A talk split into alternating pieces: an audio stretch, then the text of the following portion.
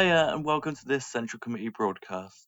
This week I've been writing a mid-term report for the Central Committee, which reflects the last six months and what the next six months might involve now we're halfway through our term.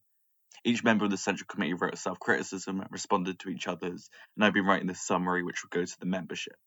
You'll get that hopefully next week ahead of our scrutiny session on Sunday, uh, the 3rd of April at 6pm.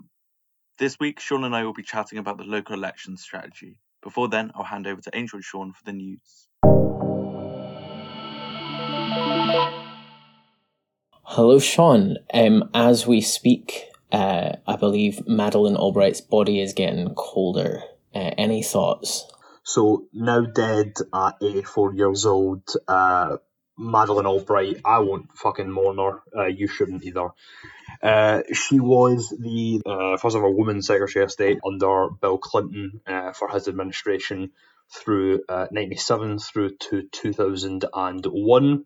Prior to that, she was uh, the United States ambassador to the United Nations, uh, and uh, since that time has become just the kind of person that a lot of these like girl boss feminist people that pass around. They always put her name next to like Hillary's name in those types of lists that you're uh, tired of reading. Um, but yeah, she has died um, March 23rd, just there, as I said, aged 84. Um, and she is not fucking missed. Very famous quote from her uh, way back in the in the mid 90s, uh, right before she took her um, Secretary of State role. Actually, she did say that the the half a million children killed in Iraq by US sanctions was worth it. Um, she was a, a big uh, profiteer uh, from the uh, the Yugoslav, the breakup of Yugoslavia and all the the wars that followed it. Um, she made a lot of money through that. She had a big, strong uh, interest in uh, allowing that to happen, as well as being just like a horrible, horrible racist towards uh, Serbs in general. So um, she's probably a bit, a bit, you know, uh, playing playing at both sides there, money and getting rid of a people group that she doesn't really like. Relevant to the current um, Ukrainian crisis, uh, she was like a an important figure in like articulating that there could be no diminution of NATO even after the sort of nominal end of the Cold War with the the collapse of the Soviet bloc. Um, so you know, part partly her influence that continual expansion of um, of NATO up to the Russian border. She was a an, an American, an avowed American supremacist, you know, believing in, in America having these uh, sort of unique, I believe, God given characteristics that qualified it for leadership of, of the of the world. Um, she was a, a key figure in the, the coup at the UN against the um, candidate uh, who was the, the then returning General Secretary uh, Boutros Boutros Ghali, um, who was supported by the, the non-aligned movement um, and instead um, sort of secured Kofi Annan. Yeah, so we don't. We're not going to need to think about Madeleine Albright again for a long, long time. She is going to burn slowly in hell. Um, and than that, say I'm very happy to be rid of. Um, but again, I just do wish it happened to them earlier. It happened to them more painfully and more violently. Um, but this is this is where we're at. There's no one, no one left to uh, hold these people accountable, so they just pass away of old age, and we just need to deal with it. Anyway, on to better news. Angel, comrades, what did Rishi come out and delight the British public with uh, today? Uh, this beautiful, beautiful spring right before the clocks change. So the new um, new spring statement budget um, immediately there's the cost of living crisis being pinned on the Ukrainian situation, um, runaway inflation pinned on the Ukrainian situation, fuel bills pinned pinned on the Ukrainian situation. Um, like Putin mentioned by name quite a few times in the statement itself as being personally responsible for why everyone in Britain is getting poorer.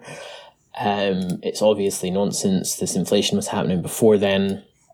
The increase in the price of gas was happening before then. Um, all like all of these things are are long established and are a product of the same crisis of capitalism um, that we've been seeing. Key things um, from the budget no uh, relief at all on energy bills. There's no uh, reduction in like fuel duties on um, on like gas bills or electricity. Um, so there's a number of other measures in the budget. There's some like tweaks to national insurance, um, tweaks to like the rate at which universal credit tapers off when you're earning money that like look like you're going to be getting more, but it's all coming right back to the government in the form of the the the no change in the proportion that they are taxing your energy bill, which is more than doubling, uh, which means the tax income on the energy bill is more than doubling. So, you know, there's been a couple changes. Your national insurance threshold's going up slightly, so the point at which you're paying national insurance has gone up. There's a 1% cut in the basic rate of income tax, um, but that's not until 2024. Um, so if you can hold off three years before getting a 1% tax cut, then, you know, lucky you. There is a one year uh, reduction, 5p per litre on petrol and diesel. Um, it's obviously less than the price of fuel is going up by, and like when it comes to things that like um, taxis, buses, um, diesel trains, which are are still a, a big proportion of the train stock in Britain, um, like all of those are going to be passed on to you with ticket prices. Um, so there's no no five p off your off your bus fare and like that. They've got a whole bunch of like like fairly significant tax relief for businesses. So that this argument that they're putting out that they just like plainly are just sticking a middle finger up at you because they're saying, "Oh yeah, there's no room in the budget. You know, we can't possibly help anyone with anything at all." Um, in some senses, they're right. You know, like they're they're trying to stave off a like a capitalist economic crash. Like they do have to squeeze you and give it to the, the capitalists. But like the notion that they are doing it as this like detached, rational economic measure rather than uh, conscious carrying out um, of class war is really the, the, the bullshit that you're being sold. Sean, I saw a beautiful picket sign that said poo ferries. Do you have any comment?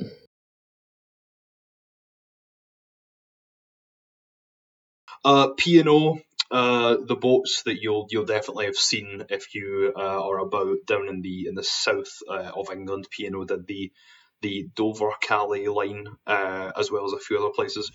P&O uh, announced that they were getting rid of all uh, of their crew members, uh, around 800 people, uh, and they were replacing them all. Uh, so, notably, that's not a redundancy, first of all, um, because the to, to be a redundancy, the job has to no longer exist. The job still exists, they're going to other people. So, it's not a redundancy. So, redundancy pay is not going to be uh, uh, really a thing here under our current legal system.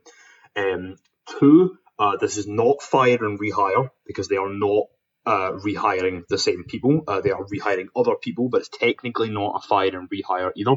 Uh, this is just an outright uh, firing. This is just getting rid of the um, the the crew that they already had, uh, who were uh, unionised under RMT and Nautilus International. Um, the crew that they are bringing in to replace them are agency staff uh, mostly from uh, the Indian subcontinent. So the, the staff that are being brought in to, to replace uh, the ferry crews, um, the agency is only going to be paying them um, $2.38 an hour, uh, which is uh, the equivalent of under £2 an hour, um, which, I mean, when you consider that uh, to, to what, you know, usually a salary would have been on uh, on these boats. Uh, that's some of the starkest exploitation uh, I've I've seen in a long, long time. With these new workers as well coming in and working for an agency, the the unions that exist on these boats, RMT,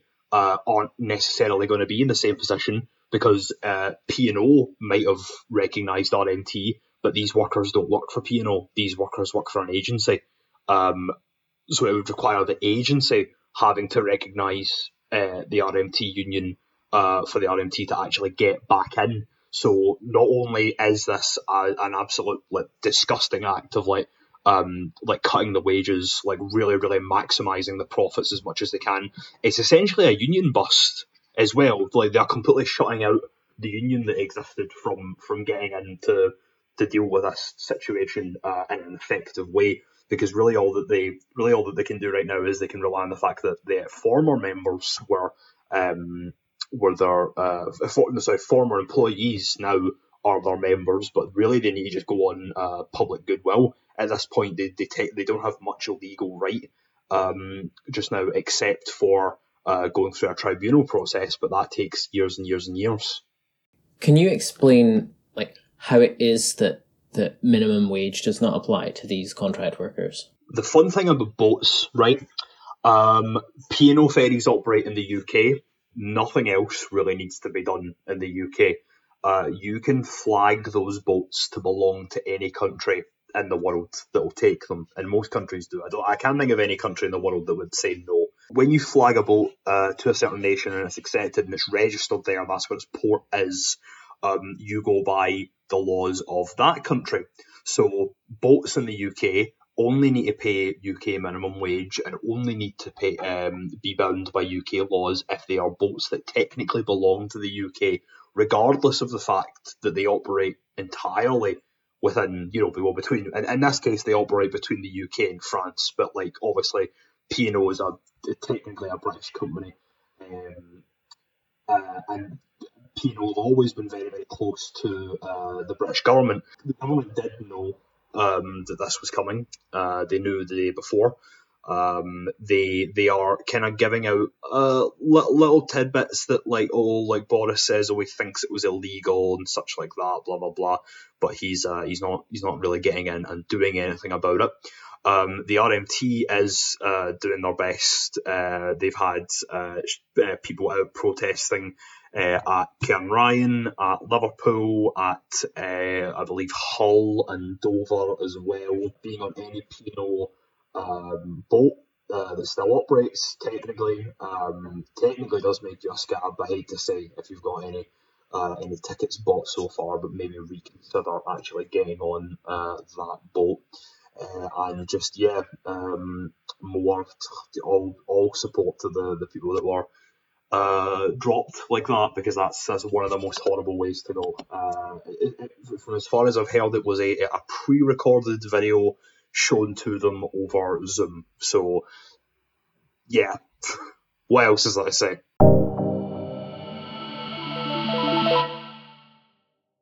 Thank you, comrades. Now I'm joined by Sean to talk about our strategy for the local elections coming up in May. Hey, Sean, how are you?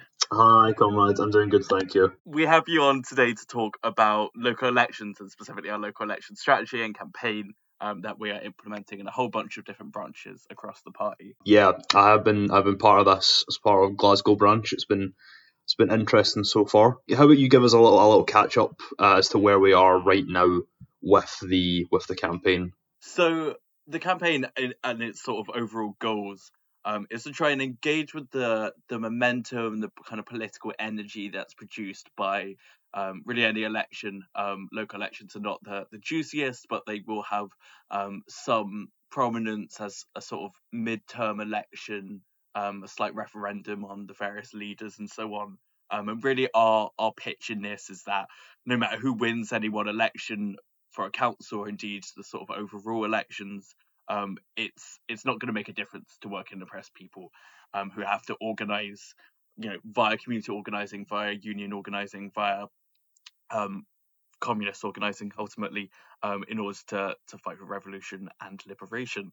Um, so our goals, like as as we've written them down, as we are we've articulated them, are positioning Red Fight Back, the communist movement, and community organizing as an at worst viable and at best necessary way to oppose the bourgeois parties. Um, looking to utilize this opportunity to build and expand and consolidate our presence um, in our key geographic areas of focus, which are going to typically be um, around where we do stalls, um, trying to push people who might be kind of passive supporters of ours into more active support, um, people who maybe have never heard of us towards any level of support and so on, um, and utilizing it as a springboard for other local works where we've got campaigns going on um, using this as a way to to bring some energy and some freshness to those. Um, that's kind of the overall goal in terms of where we are with this. Um, we set out this this map over sort of I think the beginning of the year. Um, we've got different representatives from different branches who are part of the working group um, that's sort of um, coordinating this centrally. Um, and branches are largely preparing kind of the logistics behind these, so looking to uh, work out where they're going to put on um, events, how they're going to do leafleting, all that kind of thing. Um, the idea, I should say, for um, like what actually we do concretely um, is these kind of simultaneous public meetings, um, which would be on the day after the election. Um, so a kind of coordinated leaflet campaign to get people going to those, and then these public meetings where we can chat to people about how we understand electoral politics and its um, fundamental limitations, um, and then yeah, being being able to push the people towards um, more active support and participation with what we're doing and our methods. Sean, as events secretary on the central committee, what advice would you give to people in terms of putting on these public meetings? I will give some general advice, but I will say uh, I've been to a few branches already in my capacity as events secretary um, to kind of get more in depth with it. Uh, if you do, if your branch does want that, uh, please just drop me a message and we can work out a time. I will come along hopefully during your branch meeting. Uh, and we can we can hash it out a little bit more. Uh, more more than happy to do that. Or even if you just want some brief advice, you can just message me uh, on comms at any time. Um, but so for the actual public meetings themselves, um, election day will be uh, a Thursday, uh, as it usually is. Uh, so results day would be a Friday. Uh, we would definitely encourage you to have your event on the Friday, uh, the kind of the freshest time after the uh, results have come out when it's still uh, strongly in people's minds. Venue wise, um, obviously consider things like accessibility and stuff like that. Uh, but also consider ways that the venue can help you kind of facilitate conversation. Like if you if you're going to have like a venue with a stage and it's your branch sat on the chair uh, you know, sat on a table up on the stage. You know, how well will conversation flow between people who are there uh, attending the meeting? Yeah, have things like that in mind. Um, obviously, uh, a big part of the meetings is we want to we want to tell people who are interested and we want to talk to them. We also do want to hear back from them. Uh, have have things ready and prepared to say uh, in the run up. Um, if you know if everyone in the branch wants to give a go at like a little uh, a little talk, but uh, do be prepared to just drop those uh, in favour of um, discussion uh, with uh, members of your local public, which would be much, much uh, more valuable, uh, if we're being totally honest, uh, because that's the thing that we don't have enough of. Everyone can go out and give a speech. People don't like to chat. So please, yeah, do whatever you can in these means to actually facilitate people getting involved and talking. Uh, as opposed to just uh, an hour-long uh, lecture series, like just trying to view it as a facilitated discussion, and what we've said in the guidance, and I think it's true. It's like that also allows that flexibility. For example, if you know only two people turn up it's a possibility we hope that won't happen but it, it is possible. Um you know then then a facilitate discussion is way more easy to to have as a backup option. Um, well, if you know 50 people come, then you've also got perhaps slightly different approach to how you manage it, but it's still something that you can scale up or scale down according to how many people turn out, uh, which might be something that we don't necessarily know concretely in advance. We are going to try and have things like an event Eventbrite for each event so we can somewhat get an idea, but it, it's going to be slightly up in the air. Yeah, good ways to do that. But I would say, uh, as a as an overall, uh, if you put this event on and you get people to come to it, uh, well done. That's more than a lot of people can say, uh, and it's it's something that's solely lacking is that kind of um, direct uh, public engagement and consultation. So yeah, don't don't feel bad if it is only a handful. Totally, and like recognizing that part of the strategy is like getting our name out there, like getting people hearing about us. That that will be a success regardless of how many people actually turn out. Like the leafleting campaign matters just as much as as the meetings themselves. So um, obviously we want people, but do not beat yourself up if if turnout is low. can you tell me about that? Actually, the the leafleting campaign. Yeah, absolutely. So a leafleting round isn't isn't too difficult to organise. Um, there's not a, a, great deal of science to it, but a little bit of prep can go a long way to help it um, be as smooth as possible.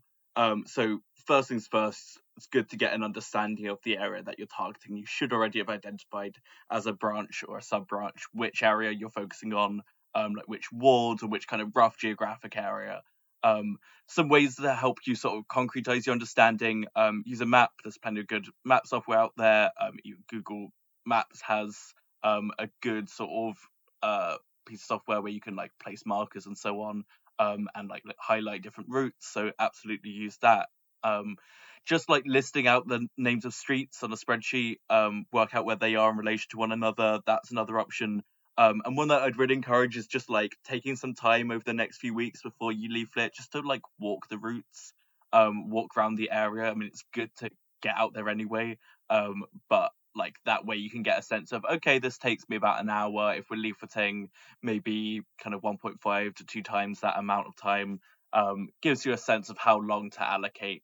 Um, a good idea is also to find a rough estimate of how many houses you're expected to leaflet um, wards generally will have a sort of level of information on like council websites as to how many um, households there are um, so if you can get that information um, to the working group via your rep, then that is also really, really welcome. Um, work out a rota again doesn't need to be super complicated. There's a template in the guidance that we've laid out, um, but just a simple spreadsheet that lists days, times, routes. Um, it's useful to sort of number routes just so you've got uh, like a record of, of what's what, but you can always just um, list the route down as whatever streets you did. Um, you might want to do kind of three, four sessions over the space of a week or two, um, or you might just want to say, right, over the course of a day or half a day, um, we're just going to do as many routes as possible. Um, if that's sort of, it might depend on on how big your branch is. If you've got three people in a sub branch, it might be better just to say, right, we're all free on a Sunday. Let's let's get it all out the way on a Sunday. Um, if you've got a bigger branch of 20 people or so, you might be able to spread it out. Either way is absolutely fine. We're not door knocking, um, so the timings of it matter a lot less. Um, obviously within reason, like don't don't leaflet people at 1 a.m. or whatever. But beyond that, um, you're pretty fine. Um, in terms of anything else, it's obviously a fairly simple process. Put a leaflet through a door. Um, if you're worried about dogs, you can always bring a little a little pokey thing, but like that's really not a massive worry. If it's raining, have something to keep the leaflets in so they don't all get sodden. It's worth keeping your plastic bag um, in a backpack anyway, just in case. Um, one thing I'd really, really encourage is if you walk past someone, if they're coming out their door or coming into their house, if you walk past someone in the street, give them a leaflet and try and have a conversation with them. As I've said, we're not there to door knock, but at the same time, wherever we can have conversations with people, it again generates that sense of buzz, which is what we're trying to do. We're trying to get our name out there. Um, but it also is way more likely that someone's going to come along if they have a nice slash interesting conversation with an actual person who's giving them a leaflet um, you know, the odds of them coming to the event increase so much. So take every opportunity you can to have conversations. It's not what we're trying to do first and foremost, but like whenever you can, please do. If you do get like a good response from someone verbally, um, take down their details, even if it's just like what house number it was. Because if you ever are door knocking, and um, I increasingly think that will be something that we look to do, um, you know, it's worth knowing what house they're at so that you can door knock them again and say, hey, like you know we're doing this campaign can i can i get your support or whatever? Um and indeed if you get like a handful of people who are saying yeah i'd like to come to that and you know where what house number they are feel free to door knock that handful of people um, like a day or two before the event just to like really maximize the chances that they're going to come um, it's absolutely worth your time doing that. Um, last bit of advice that i'd give is just if you're doing a block of flats start at the top um, it's easier physically, um, and also in the off chance that you do have a negative reaction, you ideally don't want to be walking past that door over and over again. Um, so it just means that you can sort of do the top floor, do the the next floor, and so on and so on, so you don't have to repeat yourself. Um, that's pretty much it. It's not, as I say, particularly complicated. I think that more or less covers what people need to know about leafleting. Yeah, I, I fully agree. Yeah, don't yeah don't don't miss opportunities. Don't go into it uh, unprepared. Uh, if you do if you do sign on for leafleting, uh, wear sensible shoes. Um, please do show up. Please don't. Please don't just cancel at the last second unless you've got a really good reason. Really give this give this everything you've got because uh, it, it can be it, it can be something. Totally, and like there there is just like a direct correlation between like how much uh, work is being put in in getting people to turn out and like how many people will turn out. The reason we're doing like two different rounds of leafleting is like part of like the standard model of this campaign.